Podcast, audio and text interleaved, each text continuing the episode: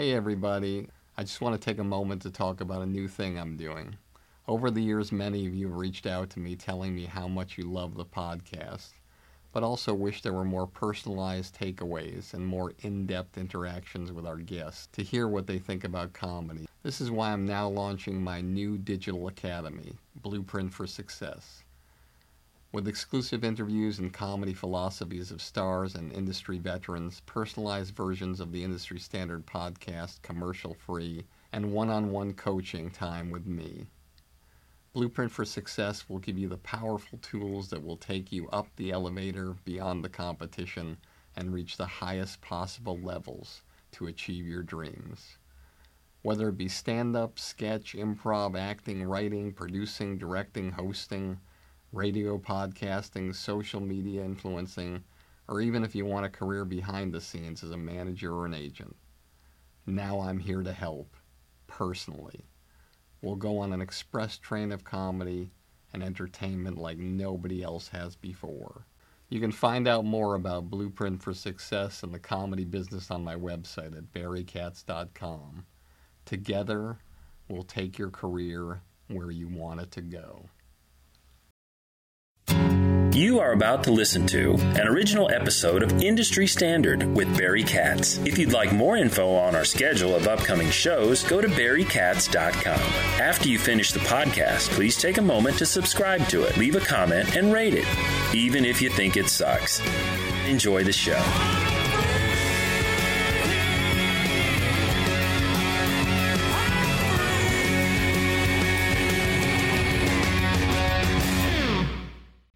Welcome back to another episode of Industry Standard with me, Barry Katz. Very excited about this episode. Very unique and authentic episode that I don't think I've ever had one like it, and I doubt I'll ever have one like it again.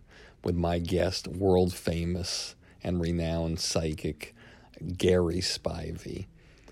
And before I get started, I want to thank all of you for all the letters and FedExes and emails and LinkedIn messages and tweets about how much this podcast means to you and how much you have been inspired by the guest. It means the world to me, especially all the feedback from the last episode with Bill Burr, which obviously was one of the funniest episodes I think I've ever done in my life. So thank you, thank you, thank you. This podcast wouldn't exist without you. And as always, I like to look at my guest and do a cold open that I don't necessarily know exactly what I'm going to say. But as I look at Gary Spivey, one of the things that I think about is a great friend of mine from the past, a woman named Dr. Judy Fisher, who was a psychic who I met through one of my young clients at the time, about 20 years ago, who set up an appointment, not telling her who I was and not telling me who she was. And we became incredible friends. And I'll never forget, she made a prediction that I was going to sign a deal with Disney on a Tuesday in the next three months. And sure enough, I did. And although I didn't ask her for readings that much, her friendship was incredible to me because she was so inspiring and even though she was from a small town in Arcadia, Florida and seemed like a country bumpkin at times, she just had a take on everything that was so unusual and unique and such a incredible perspective on the world. She had incredible confidence, always believed she was the best. She knew that she had an inspirational impact on all of her clients, and she was so proud of her work in terms of healing people and helping them navigate their lives and get to a better place. She was especially proud of all the celebrities that she used to read, and she used to fly to Beverly Hills and help them with their lives, their problems, and help them see the world in a different way. She also was flown across the country many times by network executives and presidents who wanted to have an advantage over the competition. Very, very special woman. And I loved her dearly, became great friends with her. And about five years ago, I remember I got a call that she was rushed to the hospital in a coma, and if I could visit. And I remember I had a meeting in New York at Saturday Night Live, and I rearranged things that day so I could fly into Tampa, take a cab to the hospital for an hour, take a cab back to the airport, and then go to New York because I had to see her even if she was in a coma. And I went there and I remember I saw her and I held her and I told her that I loved her and kissed her face. And the most amazing thing happened during my visit. As I was saying goodbye, she opened her eyes and reached to me and mouthed, I love you, and told me how much she cared about me without really even speaking. It was an unspoken thing because she had tubes all over her. And then she closed her eyes and went back to sleep. And I went back to the airport and on to New York. And when I landed, I got the call she passed away. And that that was the only time that she woke up during her coma. And it made me think back to how she told me at times that I had the gift and that I was an old soul and an angel. And I never believed her until that experience, and I realized that maybe there was something to it. And as I look at Gary Spivey, I can't help but think how he reminds me of her. His confidence, his warmth, his charisma, his kindness, his old soul, his power, his belief in himself, his excitement about his clients and how much he can change their lives with just a few minutes of his time. If you can figure out how to have those kind of qualities and you can figure out how to utilize them within your personal and professional life, I guarantee you, you'll have the possibility of having an amazing career like Judy Fisher had and Gary Spivey has.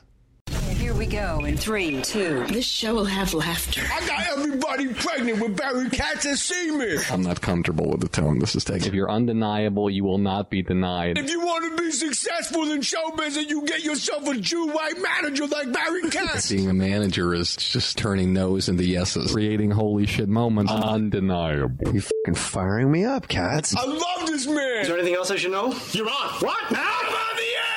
Barry Katz. Back in the house. House. House. Let's do this. Welcome back to another episode of Industry Standard. Very excited today for my guest, Gary Spivey, a world renowned psychic.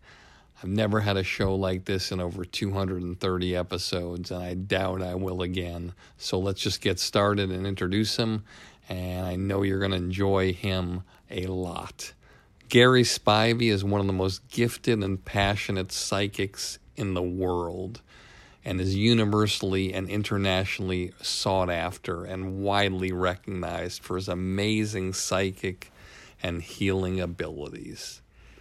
In his mid 20s, Gary was asked to be a guest on a radio program where the callers would call in with their questions and problems, and Gary would sort through and answer them. Due to an overwhelming response from the listeners and because of his amazing accuracy and witty delivery, Gary was asked to be one of the regular characters on the show. The show soon became highly successful and was syndicated throughout the United States. This was the beginning of Gary's long and successful radio career. It didn't take long before Gary was known as America's number one radio psychic. As a regular on top radio and popular television talk shows, as well as in print media, his rare abilities have helped millions, including celebrities, sports stars, authors, global magnates, politicians, and even a Nobel Prize winning scientist. Although Gary is busy with his regular appearances on radio, TV, and Las Vegas stage shows, he also holds seminars, workshops, and spiritual retreats where he has helped thousands of people change their lives forever. His TV appearances include Entertainment Tonight, MTV, VH1, CNN, CNBC, TLC, Hard Copy, The Other Half, Inside Edition, A&E's Family Plots, co-hosting the Jerry Springer Show, and a regular on Jimmy Kimmel Live. Ladies and gentlemen, please welcome my guest today. What an honor. Get ready, get a helmet for my guest today, Gary Spivey. Wow, what an what an introduction! I believe that is the best introduction I've ever had, ever. I appreciate it. It's so Thank great you. to have you here. Thank you. I have so many things to ask you. Okay, This podcast is about these inspirational stories of people in the entertainment business and how they got to where they are through such crazy, humble beginnings and they work their way through things and they set goals for themselves and they get the shit kicked out of them and they get up and they move forward and they get knocked down again and they keep going in some way, somehow they get to where they're going. And I know one of the things that I read in your book, Your Keys to Heaven, was a situation that fascinated me was a subject matter that was a little bit different from the rest of the subject matter in the book and that was about the thought process and the belief that people can manifest anything in their lives Oh, yeah. if they choose to and i think a lot of artists and a lot of people in creative positions in the world and even lawyers and doctors sometimes question their ability to manifest a positive result in their lives. And I was wondering if you could address that. Oh yeah, no, that's my favorite thing probably to talk about. Usually I have to sneak it in. Most of the time in most interviews or radio interviews I do a lot of morning drive time where the show's moving very fast and I don't get a chance to really talk about you know really how things work. Um, with manifesting, uh, there's actually a dimension. See, from being raised in North Carolina, I was raised very poor on my family's farm. Um, and I was always able to see things like see spiritually. I could see angels uh, that were very light colored, bright light kind of beings that were hanging out, you know, and and I could see dark energies, which were demons, uh, you know, that I later figured. And so there was light and there was dark. I figured that out pretty quick on, uh, and then I could figure out that I figured out there was layers and there were dimensions. Well, there's one dimension called creation. Is a dim- there's really a dimension of creation, which is the closest part of heaven to the top of our head. In other words, like the closest part of heaven is actually creation, and creation's where you go manifest things. And this is the magical place where you have to create it. If you think about everything around us, our our clothes we're wearing, everything's created. The painting on the wall, the the pattern of the of the furniture, uh, the furniture itself, everything is created uh, up there in this uh, dimension called creation. And so, uh, I figured out that that this is the most important thing I believe to to mankind. And, and I think that if we keep this creation dimension open, we do this a little bit by meditating. I'm always uh, teaching people, audiences, how to meditate, you know, see their angels or get in touch, at least with this dimension called creation. And and then you have to think very positive. You have to have uh, very positive thoughts. Uh, if you believe you can, you can. Uh, if you believe uh, you would like to be famous, you can be famous. If you believe you want to be wealthy, you can be wealthy. If you believe anything, whatever you want to be good at, uh, if you work hard enough and long enough, and a lot of times uh, I, I've seen a lot of people quit about 95% there. And, and many times people come to me in private readings and, and sessions and, and, and they'll ask me the question, you know, well, should I give up? And I'm go, I go, no, you're, you're like right at it. And so uh, the hardest place is really the last 5%. And so that is the hardest place to really hang in there and stick to your guns and whatever it is you're trying to achieve in life, just go for it. And then realize that you don't always get it done by intellect. Uh, and, and you sometimes will get it done by light. And so you have to look up, you have to allow light in your being, in your body, and you and you have to ask for help. And, and there really there, there are angels. Everybody has an angel and or two or 200 or 2000. And so you can you ask your angels to help you out and you'll find that things will line up for you. And then when they line up, you have to nail it. And I've seen a lot of the people that I've read, you know, that have have made it, you know, that are famous people, uh, or wealthy or well-to-do people. Uh, these people really they didn't make it by much. They made it by one little lucky break that they finally got after they worked a long time. And so, um, and and I see this over and over again. But they they all seem to know about this place called creation, and they know when they're they call it their zone. Uh, many times they'll they'll just say, you know, I know when I'm in my zone, and, and or they'll they'll have some some word they use. Each person does. Uh, but when they're in that zone, they can really really nail it. Whether it's doing a part in a movie, a play, a song, a hit song. Uh, you know, I, I love talking to musical artists when they when they have wrote some amazing hit song, and I go, how how did you feel? And, they, and, and most of the time they said, I knew it. I knew I had it. I knew it was. I knew it was a hit. You know, so um, it, it works like that. Anyway, creation's the most important thing to our world.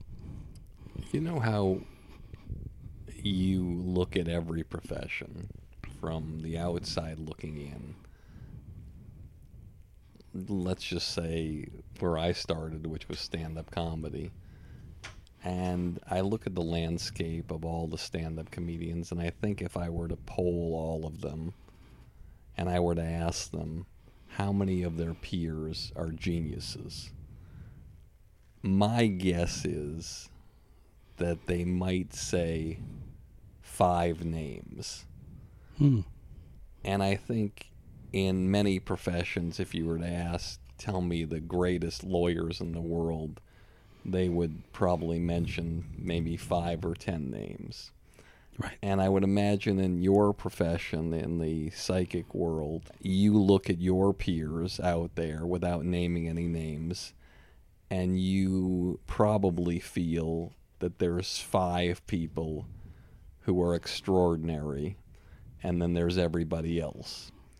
So, why is it that if everybody can manifest anything they want in the world, why is it that 99.9999999% of the population borders more on ordinary or above ordinary or very good or excellent, but they don't hit extraordinary or genius? I've got your answer. And so, and it took me a long time to figure out this answer. And I, I would say I've only figured this out in the last year or two. Um, and I would have kind of put that to, I could certainly say hard work, not giving up in that last 5% where you really make it. Um, but here I have the answer. The answer is uh, when you find your, your, your, your place, um, in in this this sort of spiritual world that I, I talk about a lot, um, where you can allow creation to meet the physical world. So when this where the spiritual world, the spiritual world meets the physical world, the magic really happens. And that's when you have the real success. And that's when you become that person that is revered as the real deal. And that's what I believe. But why does it happen so few times? I believe that uh, it's hard to get it all to line up. I, I think that you have to. Uh, I know for a fact that on a scale of one to one hundred, you have to believe at least a hundred, uh, and if you believe a, a thousand, like just believe, you know, believe in yourself, but just believe, believe in everything, just believe. Uh, if you have that kind of really relentless, meaningful belief energy that that cannot be rattled. In other words, a faith in yourself and in whatever it is you're doing that that you know you're going to win.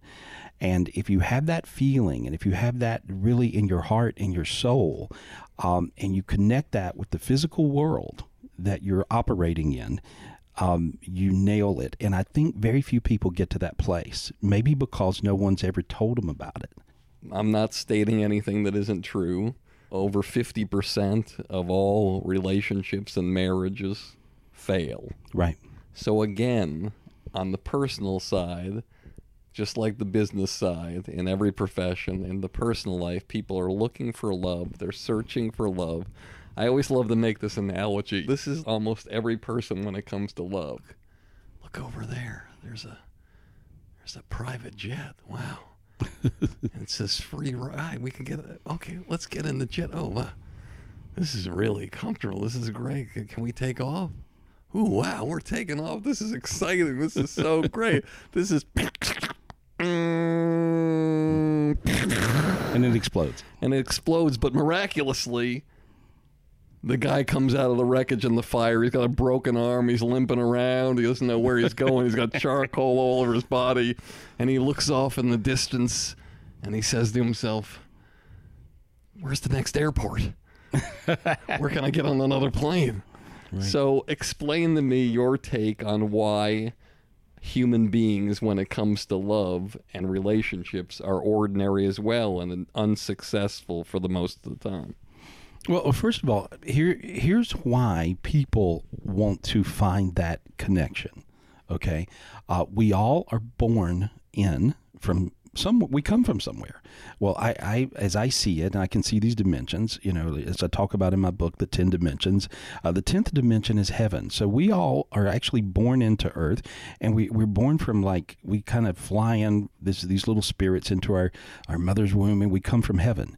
Well, in heaven, everybody's one. You have this connection that is like this unbelievable, euphoric kind of beautiful connection, and we get down here, and from the moment when when we're born, we're looking for that connection again.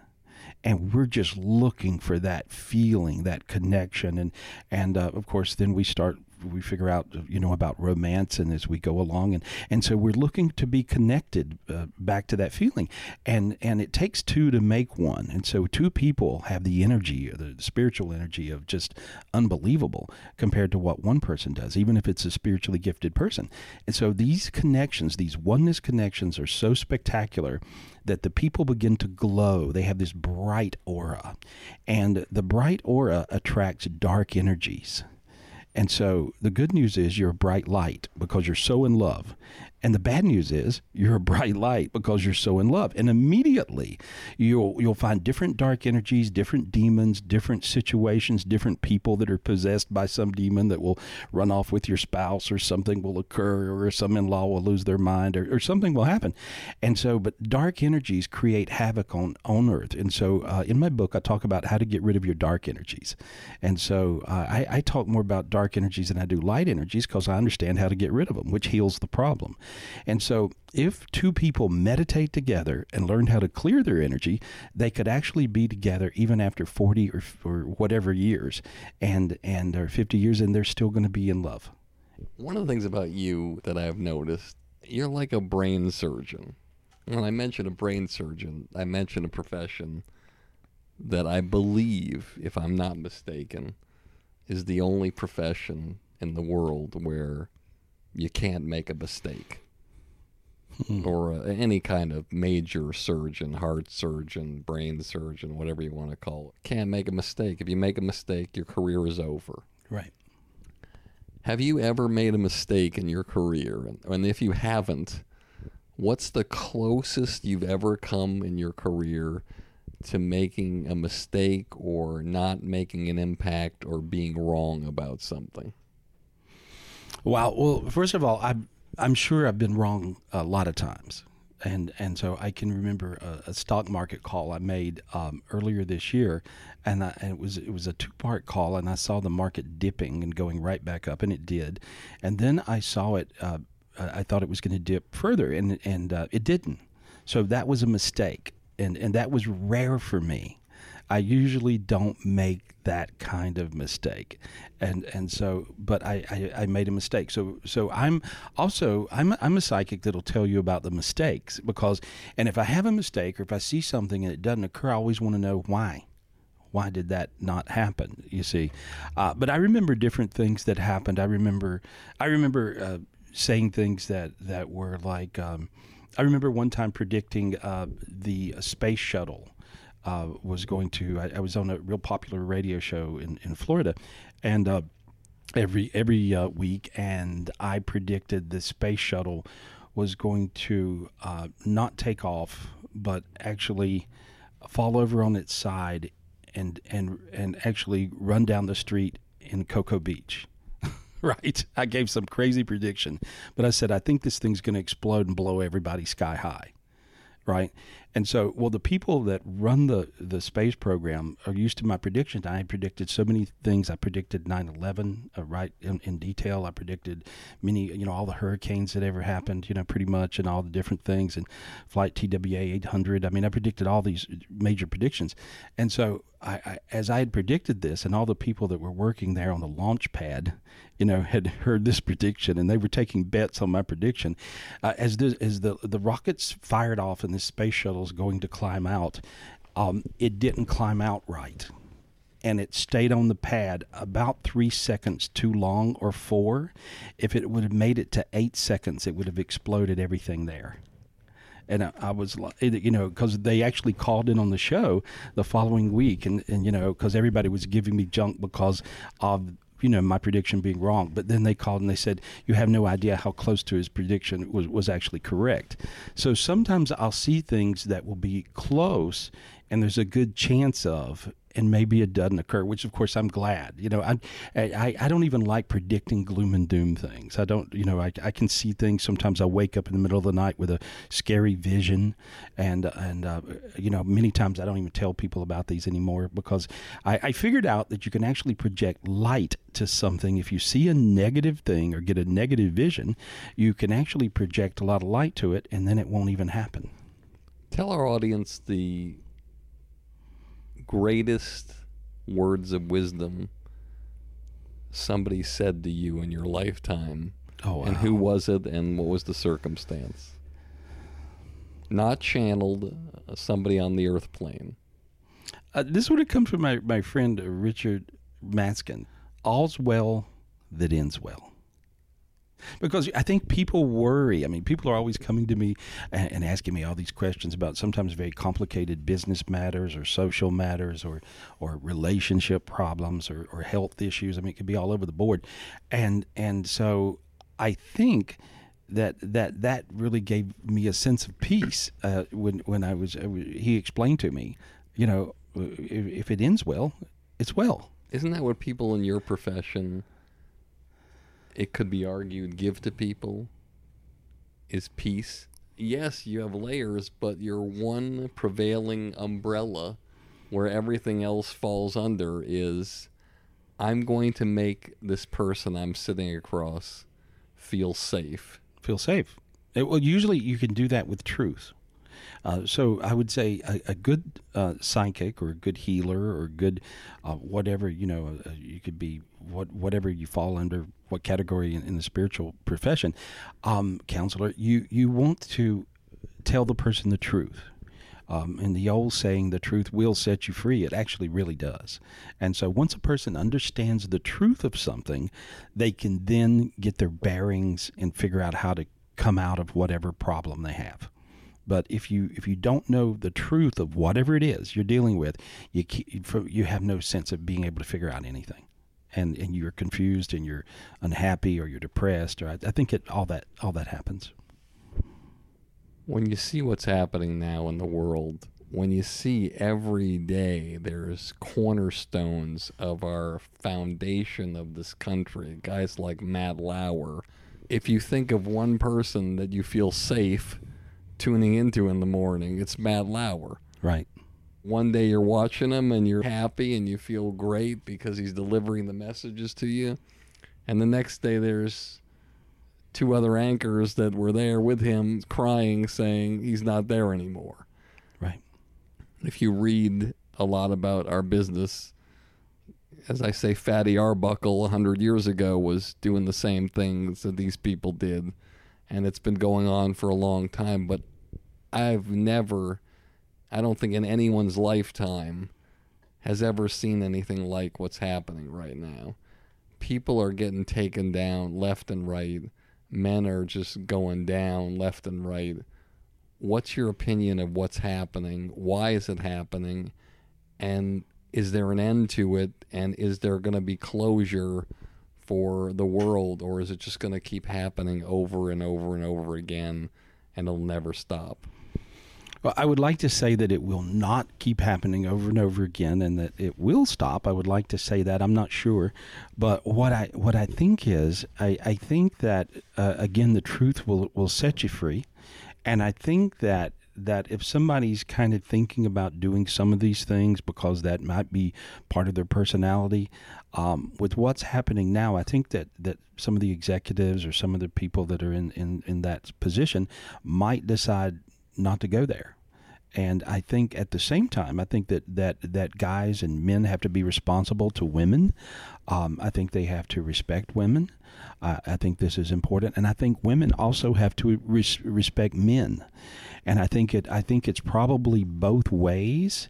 Uh, I think it's coming out a lot about you know you know certainly guys are disrespecting women.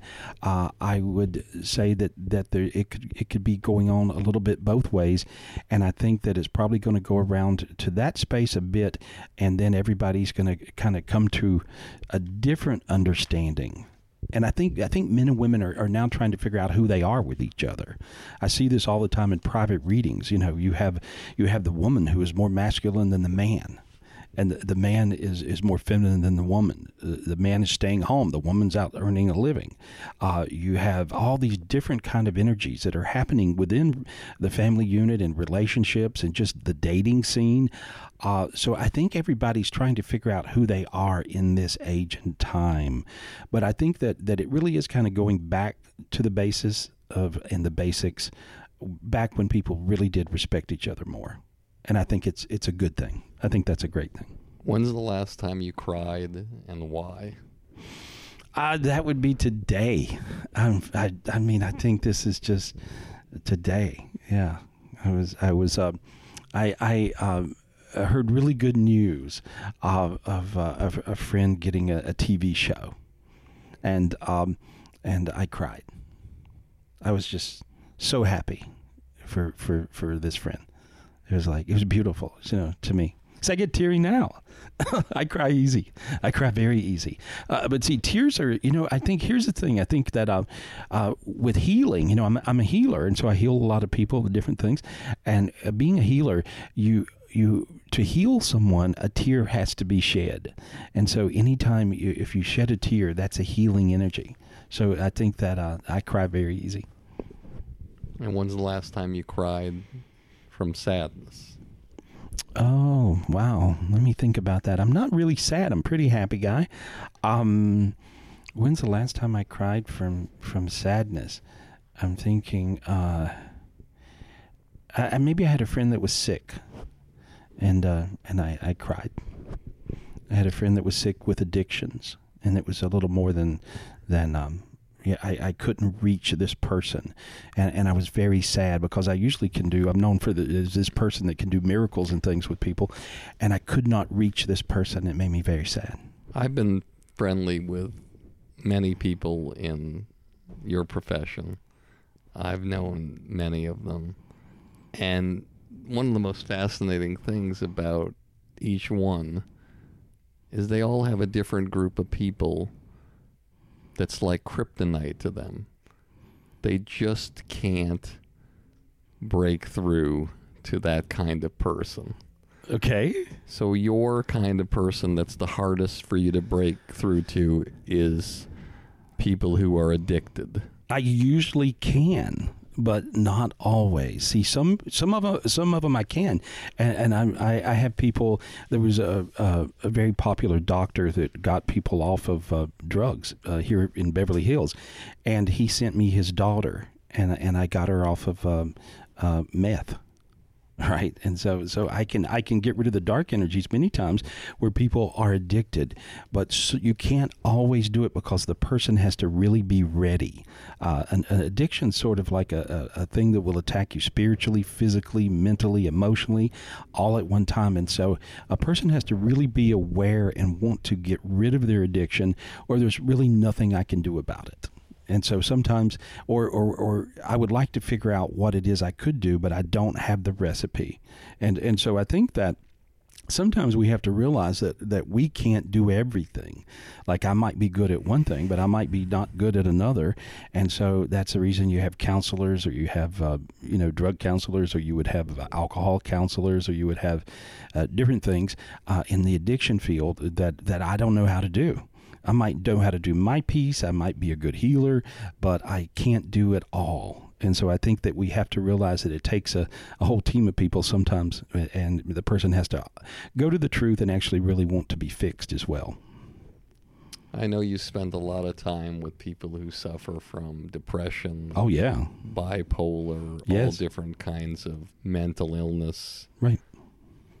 How do you break through knowing there's so many different philosophies on how to help people who suffer? I'm sure there's been situations where you've spent many hours with somebody and they got past it and there's been times when you probably spent many hours with people and they took their own life how do you handle the defeats as well as the successes when it comes to something in that realm of our existence Uh, it's always hard uh, with with me. I I remember I remember one time, um, on, only once in, in my whole career, I remember someone uh, that after I had worked with them, as well as a lot of other people had worked with them too, but I I knew I I couldn't quite reach them, and they did take their own life. And so, and how do you deal with that? I don't know. I don't know if I ever really did deal with that. I felt, you know, there's times where you, you know, you, you wish you could have done more. Was there anything I could have done? Uh, was there anything I could have said? You know, could could I possibly have have reached out in a in a bigger way? You know, like um, I knew uh, Robin Williams, and um, and um, and so his friend Zach, his not his friend, his, his son Zach, who was who was my buddy, uh, he used to come over to my house all the time, and and uh, and and so uh, I would be around Robin, and and sometimes, and I could see um, him feel he was somewhere kind of being tortured, you know, even though he was this amazing. I mean, you couldn't help but just feel lit up when you were around him, you know. And he was he couldn't open his mouth and not be funny. I mean, he was just going all the time. And I, w- I remember one time I was sitting with him and Cheech Marin at a dinner, and um, and and uh, Ray Charles was performing at a private party, and so you had Ray Charles who was like you know. 10 feet away from us and and Robin's taking off on some comedy routine playing to the air. I mean, he's just at the at dinner, and and and, and I look at Cheech and I'm going, Cheech, what's he, he? You know, he just goes and goes, and Cheech is like, yeah, that's he just goes and goes, and so I, you know, he he, I felt such a loss uh, with with that whole thing. And so, and one of the things I do in the spiritual dimension, I can see people when they die, and and sometimes when people kill themselves they'll stay hung up in the earth plane and they don't go straight up. And so one of the things i can do spiritually it sounds a little crazy but i can actually invoke the angels that bring in the, the beam of light and the, to take them up. And so and that and um so i remember doing that with him. In your in your opinion what percentage of the people who have passed away have made it to heaven? What percentage are stuck in between the earth plane and heaven. This may be the most interesting question anyone has ever asked. I'm always answering psychic questions for people. I'm taking calls and stuff, and I, I never really talk about what I do. I just do it, and everybody's like in awe because I can do this thing. Um, people who commit suicide stay earthbound. If you commit suicide, you usually do not go anywhere. Uh, I, I I will find the person. I'll say, "Oh, I see them holding their head and choking," and the, and whoever I'm talking to will say, "Yeah, they hung themselves," and I'll and I'll say, "Okay, well let's let's get them out of there," and so or I'll say, "I, I see them holding their chest." And, and I see a, a bloody mess, and they say, "Yeah, they shot up, shot themselves in the chest." What whatever the moment of death is when you commit suicide, you stay in that moment and so which is a horrible horrible horrible existence. And so uh, i would say that that's the number one thing that's against the rules. It's got to be against heaven's rules or, or there'd be a better way here. Um, sometimes i see people that are on morphine that die on morphine and they can be earthbound because they miss that moment in timing. It's a very sensitive thing at the moment of death. And uh, sometimes when people are on morphine that's a nice way of putting people to sleep when they're in pain. And so sometimes I see them earthbound. Uh, I was just um, in Europe. I spent uh, three months in Europe this year, and I was I was over and I, I went and I was figuring out, I was doing a, a little documentary about heaven on earth. And I was trying to figure out, okay, what causes hell on earth? And so I went to a concentration camp and, um, and um, I, I found like an enormous amount of people earthbound after everybody's been praying for these people for all these years and and all these whatever um, um, they were still earthbound because they died in such fear. So you can be hung up because of the fear and you can be uh, earthbound. Many times post uh, traumatic stress i work with a lot of those guys that come back from the wars and uh, the reason they are all freaked out in the spiritual dimensions because they have their buddies that were blown up beside them that are still in their spiritual field and they're earthbound because they and, and this will make them go crazy in their head. When I clear that energy, the person will lose that post uh, traumatic stress thing, and they'll they'll be normal. I mean, instantly normal. And I see this happen time and time and time again. So, how many people are hung up? What would be the percentage? Um, at one concentration camp, there was 88,000 people that were supposedly killed there, that put to death horrible ways um, in uh, Austria. And um, I found about 11,000 people that were earthbound pretty wild. And so, and I remember I, I worked on this for a whole day, getting them to the light, and it, it was a crazy, crazy, crazy. That was the craziest thing I think I ever saw. So I think that when people die in extreme fear, uh, they have a, a chance of being hung up. And so um, maybe I would say that what would be my, my guesstimate in, in a psychic way? Probably 8%. 8% of people may be hung up. Hey everybody, let me remind you one more time about my new blueprint for success. It's a project I've spent months and months working on just to help you jumpstart your comedy career and beat the competition. Whether you want to do stand up, sketch, improv, acting, writing, producing, directing, radio, social media influencing, or even if you want a career behind the scenes as a manager or agent, Blueprint for Success will give you all the tools you need to take your career to the highest levels. With exclusive interviews, my top 50 commercial free episodes from industry standard, one on one coaching with me, and unprecedented access into my knowledge and experience from over 40 years in this crazy business. I guarantee you that with Blueprint for Success, you'll become the creator you've always dreamed of becoming. No one's asking me to do this. I want to do it because I want to help you become truly undeniable. So just go to barrykatz.com, click on Blueprint for Success, and start your incredible journey today. I truly can't wait to work with you to help you change the trajectory of your comedy career forever. Hey, everybody, just want to take a minute to talk to you about this great new service that I've been using called HelloFresh. It's a meal kit delivery service that shops, plans, delivers all your favorite step by step recipes and these pre measured ingredients so that you can just cook, eat, and enjoy it. And if you're like me, that's exactly what you need. First, they let me choose a date that worked best for me in my schedule, which was really important to me because I'm all over the place.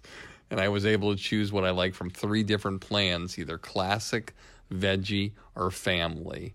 And all the ingredients came to me in pre measured, recyclable, insulated packages. So all I had to do was just take it out, cook it, and enjoy it. That's right, I cooked it myself, which is very unusual for me and it was so easy and so fast. I really recommend the buffalo chicken dip with homemade pita chips and the caprese burgers with Italian seasoned potatoes. My family loved it. And if you want to cook something quickly for them, this is definitely the way to go. You can enjoy $30 off right now on your first week of HelloFresh if you just visit HelloFresh.com enter the promo code KATZ30, that's K A T Z 30, and start your new year off by saving money, relieving stress, and most importantly, eating healthy. How does a person not only push the darkness down, but get it out of their persona and their body so they can be the light as much as possible, or is that impossible to do? It is not impossible. Because I look at you, and, and one of the things you're an example of, and when you Google Gary Spivey and you Google images, you're going to see somebody who always seems to dress in white. I do. White shoes, white pants, white shirt, and a white, I would say, afro. And your whole demeanor and the way you dress, you dress for the light. But I sit across from you, and I personally, and maybe you'll jump over the uh, couch here and strangle me. I've always felt some darkness in you. Oh, okay. People love you, they gravitate to you. But then when I met you for the first time and I shook your hand, I like to say it was like that movie, The Dead Zone. You feel something. Right. And what I felt was, wow, he's like all of us. Oh yeah. He has the darkness too. Oh, it's it's well. I think that I probably have, um, you know, I would say that I have um, more darkness than than most because of the nature of what I do.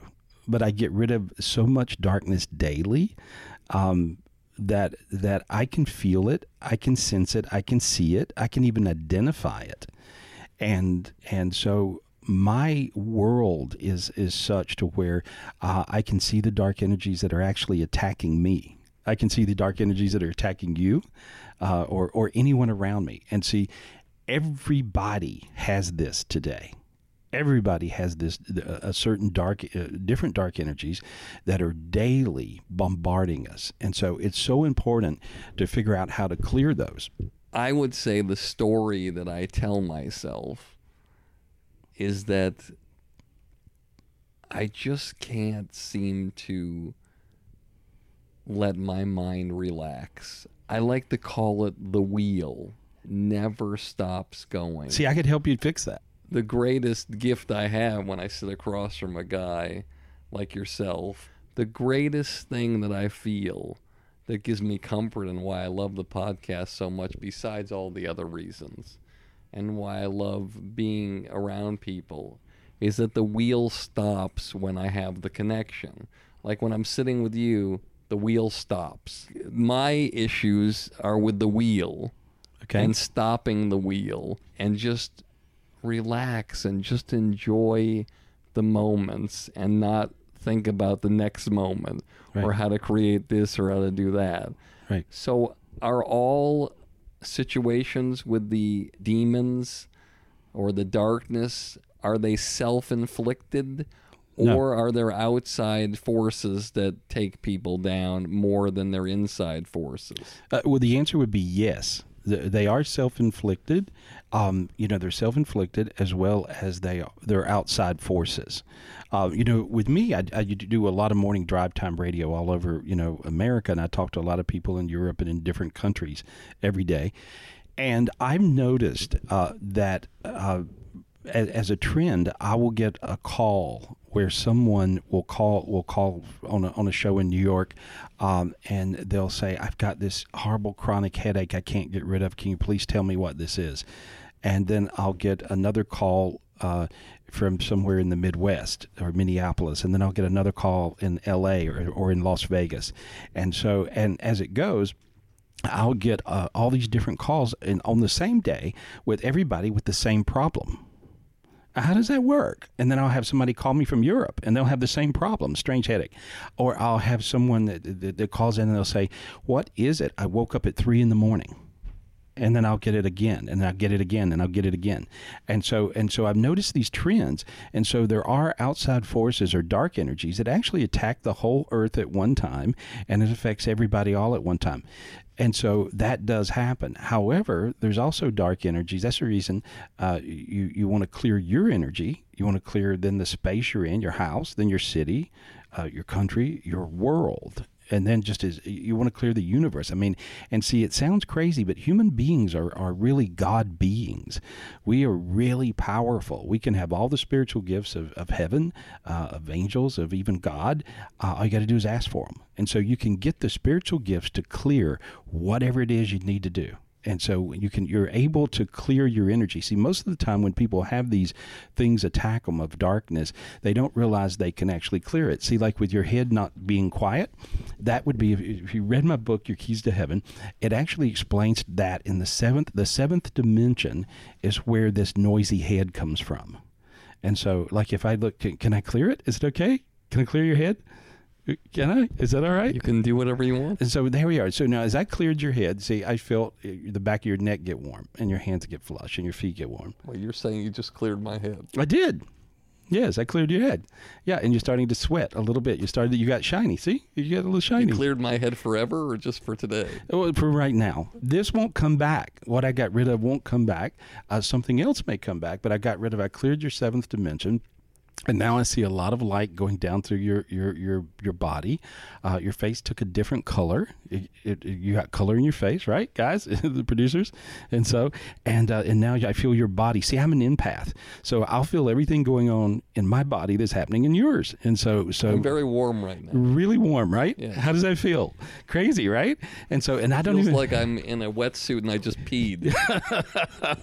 I've never heard that. Ex- nobody ever gave me that example before, but I like it. And so, but see how warm you got? And so now I can turn, and I don't even have the volume turned up. And say, see now I could turn up the volume, see, and you got really warm. Feel that one, see, see, and so, and and now you got really warm, and now you got really warm. And see now, if I were working on someone that I wanted to heal because they were sick, and I wanted to do a healing, then they would, I would go this high, and see now you got a little dizzy in your head. Okay, feel that?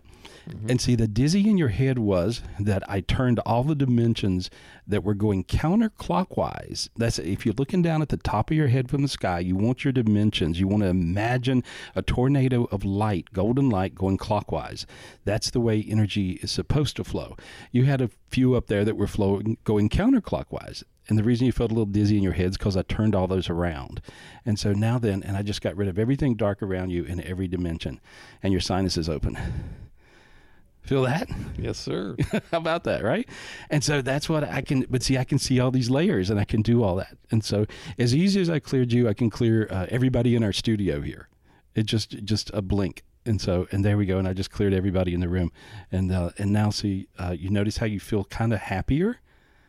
And so that's because I got rid of all the dark energies of everybody uh, that's just uh, behind the scenes and working on different things. I think it's interesting what you just did, and it's hard to quantify Right. for anybody listening to believe what's happening. So I don't expect you. I But you felt it. to believe it, but I felt it. And if you've listened to me on this podcast, you know that I'm not going to lie to you about stuff like that. I think that for so many artists, I think that's one of the biggest things that The they biggest. just can't figure out how to get out of their own way. They just keep complicating winning. This is one of the things I don't understand about myself, and I don't think I ever will, but I think there are people in the world that say to themselves, I don't know what it is, but people just tell me things.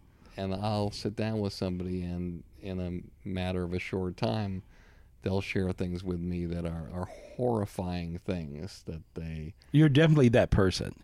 You're, you're the person that everybody can tell feels they, they just feel so comfortable with you that they feel like they can tell you anything and everything.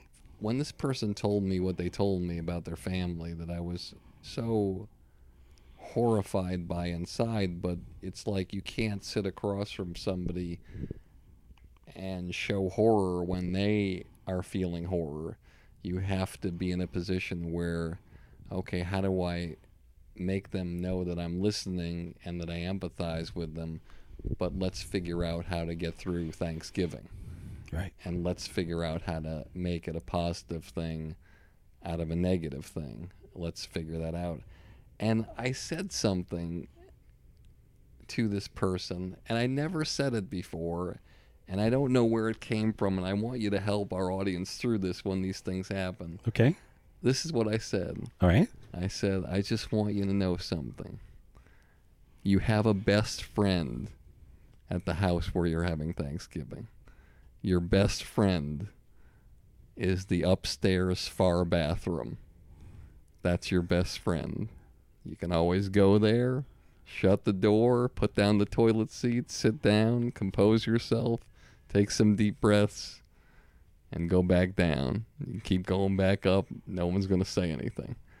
And this person called me afterwards. They said, "Boy, the house was perfectly designed for that," or whatever it was. Now I don't know where I saw that it was a two-story house. that that was truly a psychic moment that, that you had, um, and and I think that that that all humans are psychic. I, I, I you know I'm known as being a psychic, but I actually believe that everybody's psychic, and so because I I can work with people for a little while and I can see what their gift is.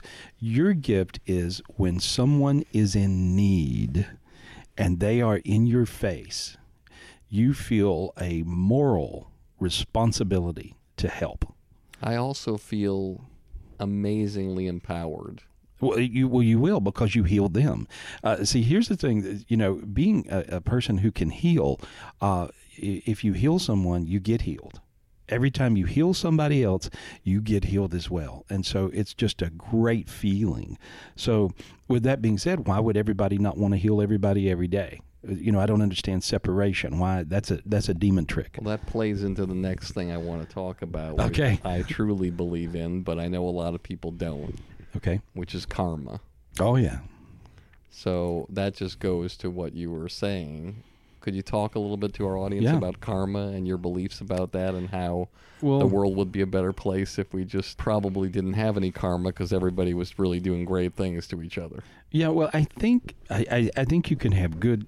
You know, you do have certainly there's good karma, and and that's if you just do stuff every day as good as you can for everybody, and and just try to help. Um, uh, I I see a lot of times people have this crazy luck, and these I can tell when people are givers and and when they're they're just loving everybody and taking care of everybody, and that's just their nature. And and these days, those people seem to be doing very well. And so um, I, I think that the good karma thing is much faster these days. The energy around the planet has changed in a great way. However, the, the bad karma is also very fast these days. So these days, if you screw over somebody, you're going to get hit quick. I mean, it will it will happen to you really really fast. If you if you mess with somebody, if you if you hurt someone, um, it, it, it, it'll it'll come back to get you. So what goes around does come around, but it comes around very fast. So these days, if you punch somebody, you almost should duck because you're going to get punched pretty quick. And I, and I see this happening with people over and over. Now the remarkable thing is, I see people not getting it. When people just don't get it, I'm, I'm like, don't you get it? And and really, a lot of times, especially with bullies, you know, bullies seem to have settled in in this time we're living in, and bullies are just having the hardest time really getting it, no matter how bad it gets for them. And so, uh, I so I don't understand that. Psychically speaking, I have no clue. I just can't imagine why they don't get it. Uh, but but there's a, the karma thing is very very real. Good karma comes to you much faster these days, and so does the bad. All right, I want to go way, way back. Okay. Take me back to where you grew up. What was the socioeconomic dynamic? Essentially, when was the first moment that happened that you said to yourself, I'm different Yeah. and I'm going to be in this business? Well, I, I didn't really plan to be in any business. I just happened to be able to psychically see things, and I, I could see stuff. I remember, I, and I grew up on my uh, grandmother's farm. Uh, the house was over 150 years old. Why your grandmother's farm? Where were your parents? They lived there. Uh, they, Oh. they lived in it was one of these big old farmhouses. and this town was? uh, Star and a little town Star, North Carolina. And I grew up on my grandmother's farm, and um, uh, it was a, about a 200 acre farm, so there was a lot of land, no money. We were very poor. Of course, we didn't know we were poor because everybody was poor. Um, the house did not have indoor plumbing. And so there was a Johnny house, you know, like an You out- had an outhouse. I had an outhouse, yeah. And so there was no indoor plumbing The house was how old? about 150 years old. No running water. You had a well, and you would draw the bucket of water from the well, and then you had to heat the water on a stove to take a bath, and you, you there was no water. Yeah, and no and no bathroom. Right. And so I grew up in this little county, uh, in in uh, North Carolina, and uh, and and very poor.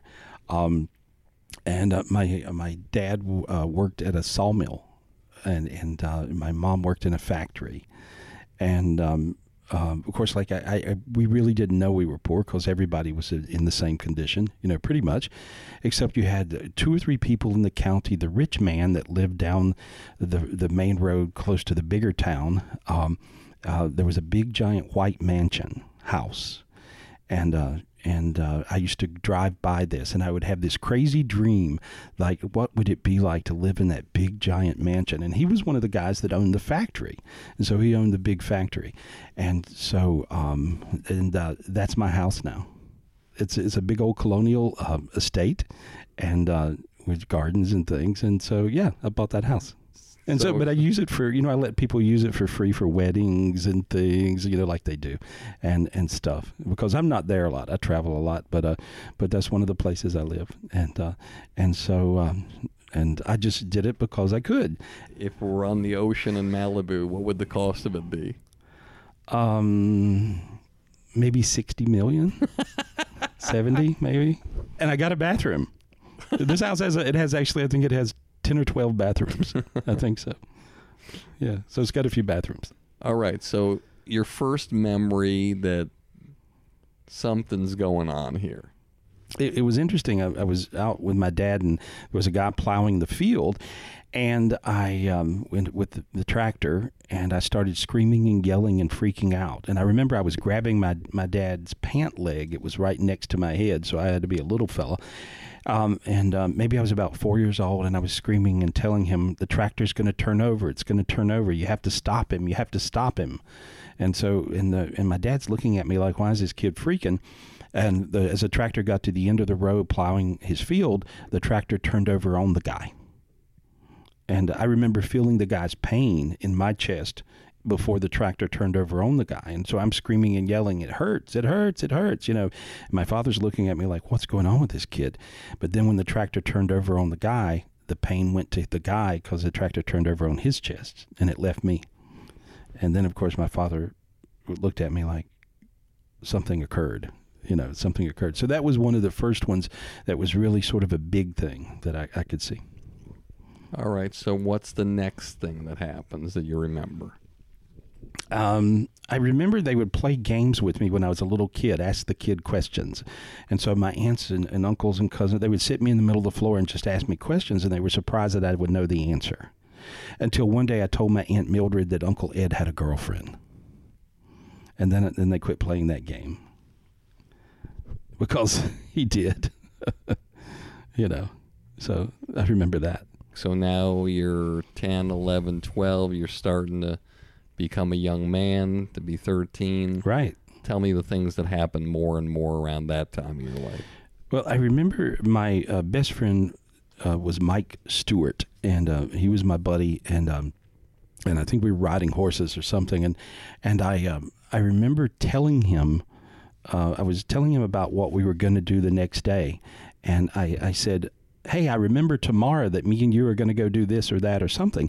And he goes, Wait, wait, wait. I go, What? He goes, What did you say? I said, I remember tomorrow that me and you are going to go. He goes, Whoa, wait, wait. What did you say? I go, What do you mean? What did I say? I remember tomorrow that he goes, You can't remember tomorrow. And I said, Yes, I can. And he goes, Well, that's my point. You actually can remember tomorrow, and you do it all the time. But he made a point to me that he could not remember tomorrow. I could remember tomorrow, but he could not remember tomorrow. So I remember that being like kind of a, a major thing, you know. And so that was a moment where I actually realized, yeah, I guess I'm different. Something's different. Um, and then, of course, growing up as a teenager, and, and I was playing in nightclubs in a band when I was about 15 and a half. I looked a little um, older, but I would, I would, uh, I was, so I was working in clubs in, in a band when I was about 15 and a half, and I was out on the road. And so it was very helpful uh, to be psychic, of course, because, uh, you know, you're, you know, you, you would meet a girl and you, you know, you would just know the right thing to say or whatever. And, and, uh, yeah, I think I probably, I was a selfish little teenager in that way, maybe. I feel like you're a guy who could equally fall into any plane, including the one where, you know what, I don't really I give a shit if I'm with anybody. Yeah, it's exactly true. You, you, you, the, that's exactly, I think, where I'm at, and so where I'm, I'm really happy with me. You know, so I think I think that's the key. Uh, but I see people uh, all the time, you know, a lot of times these days, and the and they have such uh, confused energies about sexuality and sensuality and and and I see people fall in love all the time that are, are the same sex, and I see people that are falling in love that are, are opposite sex, and I see people that are. I, it's bizarre for me because people come to me with all of these problems all the time, and and I see everybody the same. I don't see I don't see it sliced and diced like everybody else sees it. I see it all the same. So it so it's like that. So you're a teenager now. You're hitting the time when you're 18, heading into 21. Right. When do you first realize I can make money with my God given gift? And what was the first instance that happened where you made money from your skill set? Well, I I didn't really it didn't happen for me that way. Uh, you know, it, it's interesting. I I was uh, I was a, a, a worker. I, I wanted to work and get above being poor. Uh, when I was 15 years old, I had like six jobs.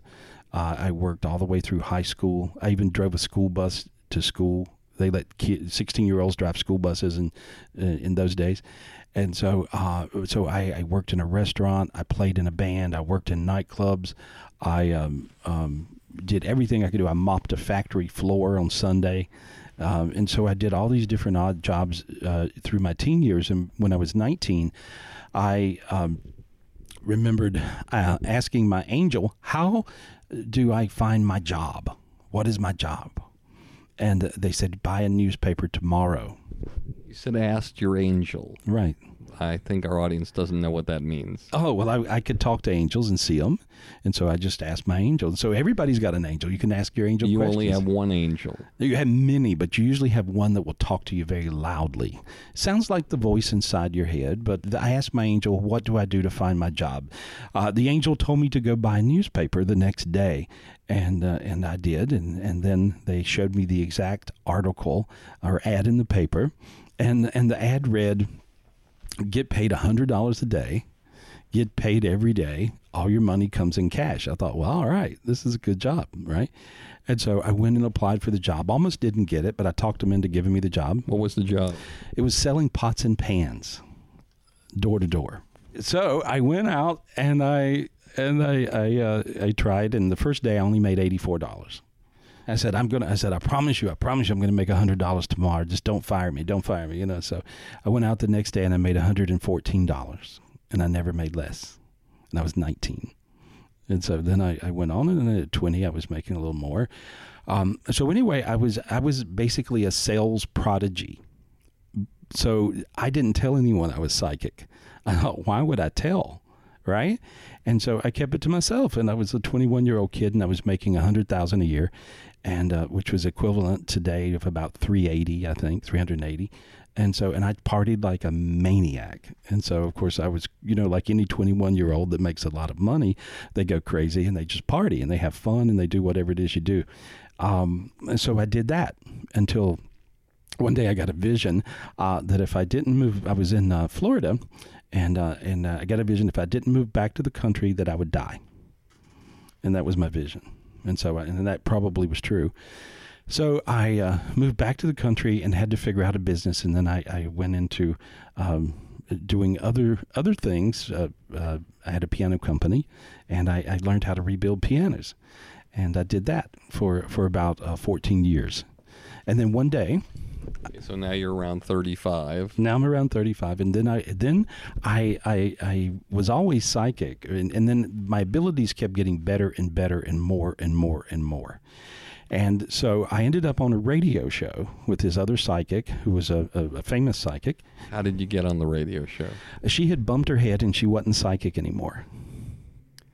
And so she just needed somebody to read, and she would she was sort of she knew how to handle the calls or talk to people, but she couldn't see anything because she had had an accident. And and so um, I didn't know that at the time, but she was kind of using me, if you would. And uh, but uh, but we we stayed friends, of course. And but I, I I realized that I could hear a voice and know everything about the person. And so then I did a radio show, and the rest has been history since then. You know, just doing lots of radio shows.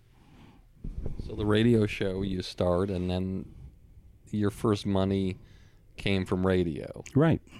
Got it. And when did your first money come from reading? from radio. Of course, of course there's. Um, I I didn't even have sense enough to to understand how to book appointments, you know, and so I I just was. Um, I, I think I gave out my address or something, and I said, if you want a reading, just show up. And, and pretty soon there was like a, uh, pretty much a hundred cars around the corner and down the road. And What did you charge for each reading back then? fifty, Am I allowed to ask what you charge now an hour? one thousand. I'm in the wrong business. God damn I'll it. teach you. I'll I'm going to start wearing white, everybody. yeah. but I can do so many things. It's it's uh, it's uh, a lot quicker to call me than probably go through all the the different things like medical procedures and tests and things. I'm a medical intuitive. I can talk to your loved ones on the other side. Many times I can get rid of the dark energy that makes you sick in the first place, and I can work out what's going on with the palace intrigues of your love life. So I mean, Hey, everybody. I am really, really excited. We have a sponsor, AquaTru. This is the first countertop water purifier using multi stage reverse osmosis technology. I know it sounds complicated, but let's put it this way this is something that can take your tap water and can turn it into your favorite bottled water for pennies. You're going to be enjoying the best water, the safest water. And if you haven't read all the news about Flint, Michigan, in every single state, there's over a hundred chemicals found in tap water that are not even regulated by the EPA. Many of them are cancer causing and have lead in them. So you can go to a special website that we've set up called industrystandardwater.com. It takes you directly to the AquaTru site. And if you get this product, you're going to get $100 off. Just type in 100 in the special code section. You'll get that money off and you'll start saving. You can put a whole huge bottle of Diet Coke in this machine, and 10 minutes later, it'll come out with the best tasting water you've ever had. I got one of these products. It was unbelievable. IndustryStandardWater.com. And you'll be enjoying the best and most cost effective water you've ever tasted. All right, six degrees of separation. I'm going to mention something, a name, something that Okay. might make sense to you, but might not make sense to somebody else. Okay. And I want you to share it with our audience. okay. All right. The 10 dimensions. The 10 dimensions um, are basically the first dimension is earth where we live. The 10th dimension is heaven where God lives and our loved ones on the other side uh, live. Uh, and there's eight in between where you can be screwed up in. You have to learn to clear those. And when you do, you'll figure out how to have your heaven on earth. Channeling. Channeling um, is when you allow another spirit, a different spirit, to move into your body and speak through you. Uh, I can channel uh, spirits that have passed on without allowing them to get into my body. I can just talk to them and at you know have them at bay a little bit. I don't usually allow them in, you know, because I can I can do it the other way Soulmates. soulmates are this is a big one this is a big thing where everybody thinks that soulmates are uh, you only have one this is not true in heaven in the 10th dimension you have what is a soulmate line. You usually have three or four or five hundred people in line that are soulmates. And you have many different many different people. But that but you have you have many different soulmates. And and um, um, you'll you'll have um, sometimes in your soulmate line you will have uh, your relationship. You could have your best friend. Um, you could have your dog but you'll have these different beings that are here um, up in heaven in the 10th dimension and then here um, with you uh, in in the physical world and th- this is what a soulmate is when they when you resonate all the way to heaven with someone's soul. Your third, or as some people say, your mind's eye. Uh, your third eye is uh, when you when you, when it's open, you can see spiritually, And uh, many times people have dark energies. Uh, I can open anyone's third eye in about a half a second. You mean to open your third eye? Of course. Okay, here we go. Here, we go. I'm going to touch your head. Okay, here. Okay, there we go. Can. I close my eyes? If you want to, there we are. I got it. Now you notice how warm your arms got Yes, I do. instantly. And so I, I all I had to do was just touch your third eye, and now You're then, like a huggable Jimmy Swaggart good. without touching me. Ah, there we are. I touched your third eye. And so, um, but if you notice, your arms are really warm now. And see, by me touching your third eye, that opened you up to be the healer you are. Because now the healing energy is rolling through your arms and your hands in an amazing way. And all I had to do was touch your third eye. The four D's. Well, um, I think I've added one. Uh, the four Ds, uh, or I'm going to say the five Ds, because this is where I find I figured out where people have problems, uh, and this is you have to if you can identify where your problems are, you can go to the truth of it and fix it. Like uh, people can have problems with drama. You know, that's a big one. Um, on a scale of one to ten, if somebody's drama is is like an eleven or better, they usually are in victim status drama. These are people that you hang out with them, and one minute later, they're pointing the finger at you and saying, "You did it to me. You, you, you." Right, and you're you're the victimizer. And so, and they keep doing this over and over and over until they die. and that's what they do. Uh, a lot of these people, and it could even be a guy, they end up being old ladies with cats. You know, in other words, like they end up by themselves, quite miserable, quite miserable by themselves, and um, they really don't have good relationships. So, so you can you can have that kind of drama. Uh, you can have denial. Uh, denial, anything on a scale of 1 to 10, 10 or better, uh, in denial brings you to a disassociation, like a dissociative disorder, uh, and you basically are crazy you totally disassociate from realities and truths, and so uh, so you could you could be in denial. Um, you can also have drugs, alcohol, drugs. That's a D, um, which is we all know how that ends up being problems. And uh, then the other one uh, is doubt. And doubt is a big one. You got to believe. You got to dig really, really deep. And and if you believe, um, um, that's the biggest thing. You know, you need to be able to to believe. Spirit replacement. Um, spirit replacement would be um, uh, when a person has burned out their spirit. This can happen from overworking. Could happen from your just life's abrasive energies. Uh, it can happen from demons, any kind of dark energy. Um, and and so you end up with holes in your aura. Your aura is your spirit. It's one and the same. Your spirit is not your soul. Your soul is your spiritual DNA. That don't change. But your spirit can change. You want a new spirit? And get you one. With my old spirit of shit, what happened? No, let me look. Well, you got a little bit of hole. You got a hole in your aura and your lower back. Does it hurt? Do you have any back pain? I have had back pain in my life, sure. Well, I just see a little hole there, and then I see a, a one a little darkness on one knee. Do you have a little issue there? Uh, sometimes. Yeah, and so, um, and so you would ask for ask for a new spirit. But isn't the old spirit going to get mad at me? No, no, no, no. This is this is yours. It's just enhanced and brand new. And see, but I don't have I don't So have you're like Earl Scheib's if I'm a car. no, no. You have to ask God for it. I don't Oh, have it. okay, Yeah, you have to say say God, give me a new spirit, please. Anybody can do this. God, could you please give me a new spirit? He says you're talking to me. He, he said that for real. Say yes. Yes, yes that means he, that means he wants you to talk to him more. And so some people pray at God and some people talk to God. He wants you to talk to him. So that means he wants you to talk to him, I guess. And so so anyway, he there it comes. And so now he threw down a new spirit and as soon as he did, if you notice you turned you went out from my eyes your face turned gold. You have a golden aura and and and uh, if you look at me I'll look blurred and gold. See, it's a little huey. It's a little blurred. I'm empathing you. So when you look over here, see, I look like I'm blurred out a little bit in gold. See? Weird looking, huh? It's crazy. Yeah, but see, now that's your new spirit.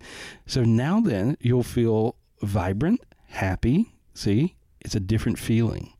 And uh, you'll be able to endure a lot more. In other words, you'll be a lot thicker skinned. And so, like a, a day that would be like a rough day now won't be a rough day. Awesome. You know, I'd be remiss if in this podcast I didn't do something that I have never done before, which is I am going to allow my podcast producers, Max and Vincent, to sit down with you and have a speed reading. Is that okay? Yeah, All I would love that. I'd love so that. Sure. First person is going to be Max. Okay, so when people would come to me for a private reading, Max, what happens is they just simply ask me questions about things they really want to know about. You know what I mean? All right. And, and so you would just ask me a question about something you want to know. Are you working on a new car? Not a new car. Uh, I'm working on a, a new management company. I see a new car. A new car. Okay. Mhm. Yeah. Something's coming to you in the form of a new automobile. Okay. A different one, a new one, a different. I don't know. There's one I always have an eye on, but Okay, well, that's in your ninth dimension. See, that's what I, where I see it floating around up there. Okay. So this means that you're manifesting that. Okay. Okay, so if you want this management company to to kick, Mm-hmm. you would think of the management company the same way that you think of that car. Gotcha. Okay, what kind of car is it? It's a 240Z. All right, there we are. And so, nice car. And so, what you want to do is you want to think of your management company, think of your 240Z. Okay, see how you got warm all over. Mm-hmm. Okay, you just now manifested your manage, your management company Okay. to, to reality. Right. And so you got slightly dizzy in your head. Mm. Interesting. You felt that. You, yeah. Okay. Yeah. And so the reason you felt slightly dizzy is because you have all these dimensions that turned around and are now bringing you everything you're asking for. Okay. That quick. oh. Interesting, right? Um, you have a few blocks. I see an old relationship that beat you up a while back. Oh yeah. You know, and so you got. So when I look at you, your heart actually has a crack in it. Hmm. Okay, that means this broke your heart. Yeah. Bad. Yeah. Really bad, right? And so, um, um, you would ask for a new heart. Okay. So you would just simply ask your angel, say angel. Angels, Okay, now say God, God, please give me a new heart. please give me a new heart. Okay, now reach up and grab it. Just reach up. There you go. Now you got your hand got warm. Feel it. Weird, Yes. huh? Okay, there we are. Now put it in your chest. Okay. There we are. Okay, now leave it there for a second. Believe it. Want it. Want it to happen. There we go. Sinuses open. Feet are warming up. Face feels warmer. Mm. Different feeling. Mm. Slightly happy for no reason. Feel that feeling? Yeah. Different feeling. Mm-hmm. You know, a little bit teary. Sure. Sure. Feel that? Yeah. Yeah. That means you just got healed. oh, good. You see, when you feel those little tears, that means you got healed. Mm. And so, but you had a, um, you, you needed a brand new heart Mm-hmm. because you had just been worked over. A lot of miles on that last one. Yeah, Yeah. yeah, Now look how you feel. Different feeling. A little lighter. Yeah. Uh-huh. You see, now you'll be able to actually um, um, have love. You'll be able to manifest love, uh, be able to love and or be loved. You, you'll you'll see it's easy. Okay. Where it would have been a little bit harder Sure. with, with that heart. Yeah. Yeah. Yeah. You know, and so now your hands are buzzy. Feel how buzzy? Yeah. A little tingly. Tingly. Yeah. Sure. And so, what? Uh, what's your other question? That's it. Just my parents doing good. And where are they? My dad's in Argentina, and my mom lives in Florida. Okay. Your mom worries like crazy, like a mad woman. Yeah, of course. But but like really bad. Hmm. Yeah, and so she's a little bit depressed uh, because of worry, Mhm. um, and uh, I can get rid of that. Is that okay? Please. Okay. And there she goes. She has headaches. Mm.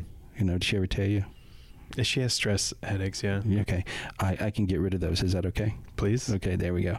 Notice how your again your sinus. You feel everything in your sinuses. Your sinuses opened up. Hmm. You felt that. Mm. And so your mom hit, your mom's head got really warm right then. Okay. She probably wonders what's happening with that.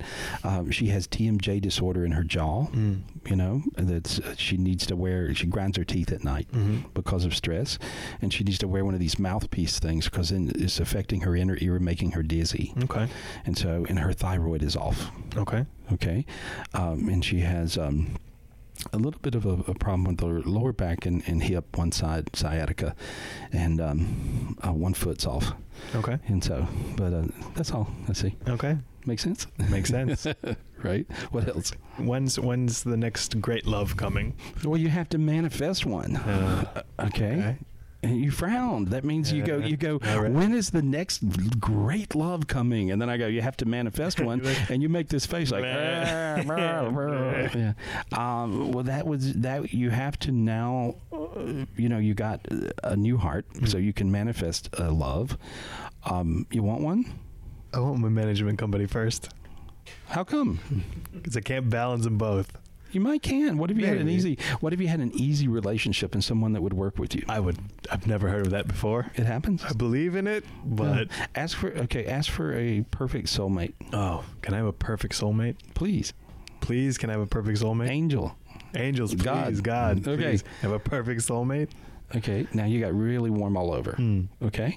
Um, and in the tenth dimension, I see you holding hands with a with a person there, and I see you got your hand. Your hand. One hand got warm. Which one? This one, no, Yeah, no, this one. Okay. Interesting, right? Yeah. Yeah, they're holding hands. All right. Yeah. So that means you're, you're connected up there. Now it'll just work out down here. Perfect. So the biggest thing is I figured out how to tie the dots together, but with all these dimensions because there's all these dimensions do exist, and if you tie the dots together, it makes it easy. And so now you got your soulmate hooked up with you. You got a new heart. Your mother's not going to project all this crazy negative energy to you. Do you tell your mother everything? Of course. You got to stop. Really? Got to stop. Okay. It wor- Yeah. makes her worry too much. Well, she hexes you. Oh. You see, people don't realize this, but when people worry about them, they actually project Mm-hmm. Negative, negative energy. negative energy. And so you don't have to have Madame Voodoo putting a spell on you. You have your mother. Right. You see, so she's projecting all this negative energy because of the worry. Mm-hmm. When she asks how you doing, just say great. Okay. Don't tell her everything. Right. Right. Right. Because then she gets crazy and then she goes and Projects. Right. Sure. You kind of know that already, right? Yeah. Yeah. Yeah. But you can't shut up no matter what. You got to make yourself shut up and not tell her everything. Okay, that's fair. All right. Tell her you love her. Treat her really good. Don't tell her everything. Perfect. All right. Well, thank you. You're welcome. All right. Up next, Vincent. So, Vincent, Yes. uh, you're like a Boy Scout after reading him. you know? And so, Okay. no, you're just like a really good, you're very sensitive. You really care. Most people don't care like you care. And so it's really nice for me um, when I read people who care. You know, like their their give a damn factor is like huge. Uh, I I'm appreciative of that, and so when I when I tap into your energy, I feel a sincere care, and so that's a very good thing um, and uh, to be. And uh, and if you put that in the right place you're going to do incredibly well in life. You ever who you are wherever you've been in this lifetime or previous ones right now you're in a very good karma space. So you will have dumb luck that takes you further than most people that can really think uh, about all the meticulous details of getting from here to there. You're just going to have really amazing luck. Have you had pretty good luck? How's, how's your luck? I've been pretty lucky, yeah, I think so. in my life, yeah. Yeah, I don't think you've seen anything yet. Whatever you're thinking of that you want to do, you should shoot higher. Like if, if you want to be uh, an actor, think of being the biggest one. If you want to be a producer, think of being the biggest one. Whatever you want to do, just just manifest it to, to, to like the nth degree of whatever that is, and you you will actually achieve a little better than that. So you're one of these freakish people who who has that kind of luck. Um, and when I look at you, you actually have a white star around you. Uh, a white star around somebody means they'll end up being famous somewhere. Are you trying to be famous? Yeah, somewhat. I'm a director and I'm shooting for the top. Yeah, this is my dream. Okay, let me ask the question again. Are you wanting to be famous? Yeah, Good answer. Don't go somewhat. Okay, you see what I'm saying? Yeah. You have to you have to shoot higher in an aggressive way, and shoot shoot really. See now your sinus is open and you feel warm all over. Feel it? There's like a different. feel it. Your arms. See, you feel that, right? feel it. And so you broke. it's crazy. through- I was sitting over there. I was like, "Is it? Is this for real?" And this is, yeah, I feel it. Yeah, and your, and your face went shiny. You're starting to sweat Mm-hmm. on your forehead, and so that's because you broke through this energy level. And here's why: with those D's we were talking about a minute ago, um, with the D's, it had to do with uh, the energy of doubt, the energy of doubt, and so you were actually hung up and and had a little bit of doubt. And that little bit of doubt that I that I kind of pushed you through, that little bit of doubt made the difference in allowing the energy to hit you, and that's the place where creation meets reality, and then your dreams come true. Your dreams will all come true. Awesome. Yeah, and then you got to buy me a new car, okay? No problem. no problem. We'll yeah, do that. Barry too. We'll get a, we'll get a car out of this. That's good. what else? What's your questions? How's my mom doing? Where is she? She's in France. Okay. I like her. She is a she's like what you'd call a hoot, right? she's fun. I guess so. Yeah. But she's just all over the place. Everybody loves her. Yeah. Yeah. Just just the kind of the ballerina of the ball person. You know. Mhm. Um, I, I see her doing. Uh, it feels like she's doing really really good. Uh, she was a little sick or something. She was worried about. Does that make any sense? Do you know about this? She's been worried lately. Yeah. hmm Uh, I I see this going away fast. Okay. So she she may have a little bit of an imbalance going on. Uh, again, I feel maybe hormonal and thyroid, uh, but I think that goes away quick. Okay. And so, but I see her uh, uh, doing uh, really good. She's worried. She's thinking of a move, or she's been a move has got her crazy a little bit. What's the move? Well, she's thinking of moving here. Oh, okay. Yeah, maybe. Actually, first moving to a different place in France and maybe moving here. Okay, that's the reason it was a very complicated move. I couldn't Yeah. even exactly. I saw her just moving. Uh, she couldn't figure it out, right? Mhm. And and neither could I. But what I see is uh, uh, she should go ahead and start this process, and um, and and it feels like that it'll fall into place, and it may be an easier move. Like she was going to move somewhere way different in France. She maybe won't go that big way different when it may be a small move Okay. from where she is, easier to do, and uh, and and then uh, later here, and so Okay. and she's she's gonna it'll just all click in for her, but she's got to calm down a little bit, and not worry quite as much either. I'll tell you her know, that. great person. Mhm. Beautiful light, tremendous energy. She makes a difference wherever she shows up. She brightens the room. Yeah, That's very true. yeah, and so you must miss her, right? Uh, Yeah, I yeah, do. Yeah, well, she's uh, um, I, I see her doing really good. Does she write? She started writing recently, yes. Uh, I see her writing something that's going to be very, very important. You'll be so surprised. Whatever she's writing will be published. So this in a big way, not a little way, but kind of a big way. So she has. I guess I know where you get your dumb luck from, right? so she's going to have crazy dumb luck with this writing thing. Tell her to keep on doing that. That that's very led.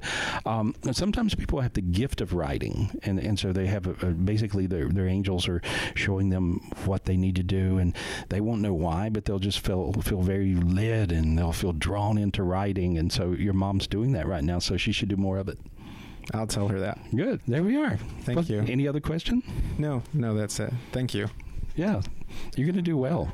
Back to uh, Mr. Barry Katz. Yeah. All right, that was awesome. I've never done that before. That was fun. These guys are great. You guys are wonderful. Fantastic. You know what's really interesting for me was an interesting feeling because I never really ask you for a reading, and I'm not asking for one now. And to sit back and to watch you give them that gift, it was such a great feeling for me to see. It was like Oh. I felt so wonderful because these guys work so hard. Oh, they do. I can and tell. what you just did for them was probably the greatest gift that I could ever do for them, and so that was amazing. well, Thank thank you for that. Both of you guys are amazing people. I want to talk to you about this amazing documentary that I worked on called I Killed JFK. It's centered on the only person in history to have admitted to killing John F. Kennedy on the grassy knoll. His story, the footage, the interviews, never been seen before. You can't find them anywhere except on this documentary. Go to ikilljfk.com, look at the trailer, buy this documentary. I guarantee you it will blow you away. Your proudest moment in your business. What was it?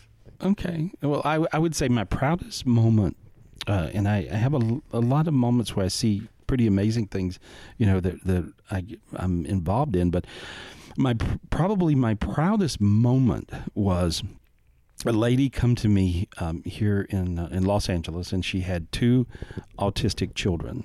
She had a four year old and a two year old, and they're the cutest little little little guys alive. And um, the and uh, she was a, a Hispanic lady, and she called me. She spoke uh, sort of broken English, and she called me Miracle Man, and she said, "Miracle Man, heal my babies."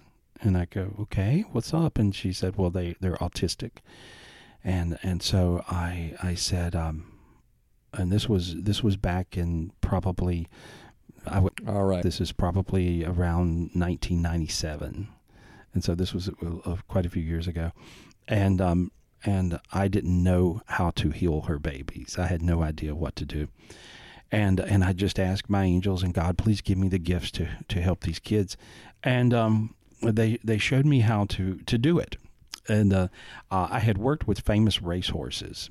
Racehorses are all neurotic, crazy animals, and I had worked in, in uh, with some animals, and because I had the ability to calm them down and make them okay. And the way I would do it, I would look above them and I would see one of their spirits that was out of sorts up in the air above their body, above the racehorse's body, and I would clear it and then bring it down into the body of the horse, and the horse would go back to normal and win all the races. Well, this was a, you know, for the horse trainer, that was a miracle, right? And so I worked with these big, expensive, famous racehorses, and I was pretty good at doing that. And um, um, and I heard, fix them like you fix the racehorses, and so so I um I looked above the four year old's head and I saw his spirit was was all blocked and and he was up there and I said, "Can you please come down here?" And these were children who never spoke a word, and and I said, "Can you come down here and, and talk to your mom?" And, and and and this little kid talked to me from up there and said, "I can't get in my body; it's too dark." And I said, "Well, I'm going to clear it." I said, "There, I cleared all the darkness out of your physical body." I said, "Can you try to get in your body now and say hello to your mom?" And uh, just say something to her. And, and, and this, this spirit said yes. And so this, this little spirit of this little four year old boy slipped in his body and said, I love you, mom. And that was just the best moment of my life. And so, and I realized, oh my God, I did this. And then immediately she said, fix the other one. and I'm like, and I'm like, oh my god. And so I thought, oh wow. I think you know, of course, I'm not even knowing if I really did this, right? I'm just thinking, well, maybe this. I don't, you know, how you, you know, I, there goes doubt even with me, and so I, I worked on the little one for a minute, and uh, and I did the same process, and he looks up and he says, "Hi," and that was my proudest moment ever, and still is, and so and so I work with autistic children ever since that day, and I can usually pop them out of autism. I can get them talking. I can get them being okay. I can make them all right. I, I understand how that works. You know. Amazing. Your biggest disappointment in your career and how you used it to fuel yourself to the next level. Oh, what would be my biggest disappointment in my career is I don't have a major TV show yet. That's my that's my biggest disappointment in my career. Is I I think I can do so many things and I would be able to teach a lot more people how to be okay or how to clear their energy or how to reach their dreams. And so I'm looking forward to that TV show. I see a TV show in your future, my friend. Oh, good, good. You feel how you're getting warm? I got really warm. Yeah, I did actually get Sweating warm. around the portal. I am. I got hot. That's good. That's good. Thank see you. I got a bronze, blurry look on my face? Yeah, yeah, yeah. All those things. Right. Last question: What advice would you give to the person out there who grows up in a house with no plumbing, has nothing, and figures out something about themselves that might be a little bit special? And how do you tell them to have the kind of career that you've had? the advice would be uh, above all believe in yourself and and, uh, and above all be your own friend uh, and then be a good friend to everybody else because you know above all uh, we really do have each other. That's you know everybody says that all the time but we really do. And there's been times in my life that have been great and times in my life that haven't been great. And you know it's not always perfect but but it's been a really good ride and and continues to be. And and many times uh, it's those friends those really good friends that you have for for years. And, and and those people really make a difference. And so I would say be a good friend just be a good friend. And then if you do that i think you'll find that you'll find your way. Awesome. Gary Spivey, this was incredible. thank you. This was incredible for me. This was fun. This was different for me. This is the most authentic, original, and unique podcast I've ever done in my entire life. oh me too. I've never had such great questions. You stumped me a few times there. All right, as always, this is another episode of Industry Standard with me, Barry Katz. And if you like the show, please tell all your friends. And if you don't like the show, tell all your friends. Okay, I'm going to scroll through the list of people who sent me a message, a review on the iTunes comment review section. And one of these people will be a lucky winner. and they'll get to attend a podcast live with one of my guests, meet them, shake their hand, ask them a few questions, or else if they're out of town, out of state, or out of the country, we'll Skype them in or FaceTime them or anything like that so they can be there. Why not? So let me look here randomly and pick somebody. And landing on Surfer 8155, January 9th, 2018. Ooh, just recently. The heading reads Crying, Laughing in the Las Vegas Airport, five stars. And it reads I've been listening to this podcast for a while and I've not been able to write a review till now. But the podcast with Bill Burr released recently was the funniest thing I've ever heard. My flight was delayed an hour and a half, but it could have been longer because I did not care. This episode kept me company. Thank you, Industry Standard. Uh, thank you, Surfer8155. Much appreciated. Congratulations. You are a winner.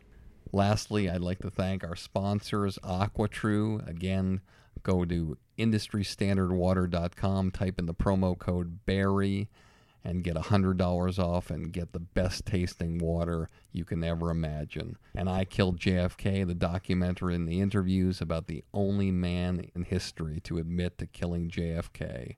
The documentary is incredible. You love it. The interviews are insane with the last remaining living experts. Check it out, I Killed ikilledjfk.com. And lastly, my thanks to Wondery. Check out all the best podcasts in the world there at wondery.com.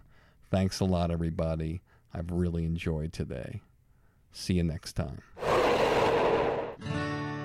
As always, this has been Industry Standard with me, Barry Katz. And if you like the show, tell all your friends. And if you don't like the show, tell all your friends. You get all fancy car. All the people love you, cause you're going far. Life is for the dreamers, they have all to gain. It's never quite over till it all feels the same. You pick your own poison, dig your own grave down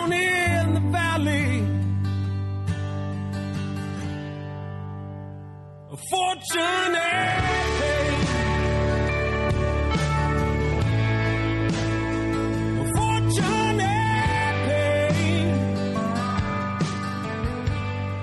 Thank you for listening to Industry Standard with Barry Katz. If you'd like more info on our schedule of new episodes, which will be available for download every Monday, or how to reach Barry through Twitter, Facebook, or email, go to barrykatz.com. Before you leave, please take a moment to subscribe to our podcast, leave a comment, and rate it, even if you think it blows. Thank you for your support and have a great day.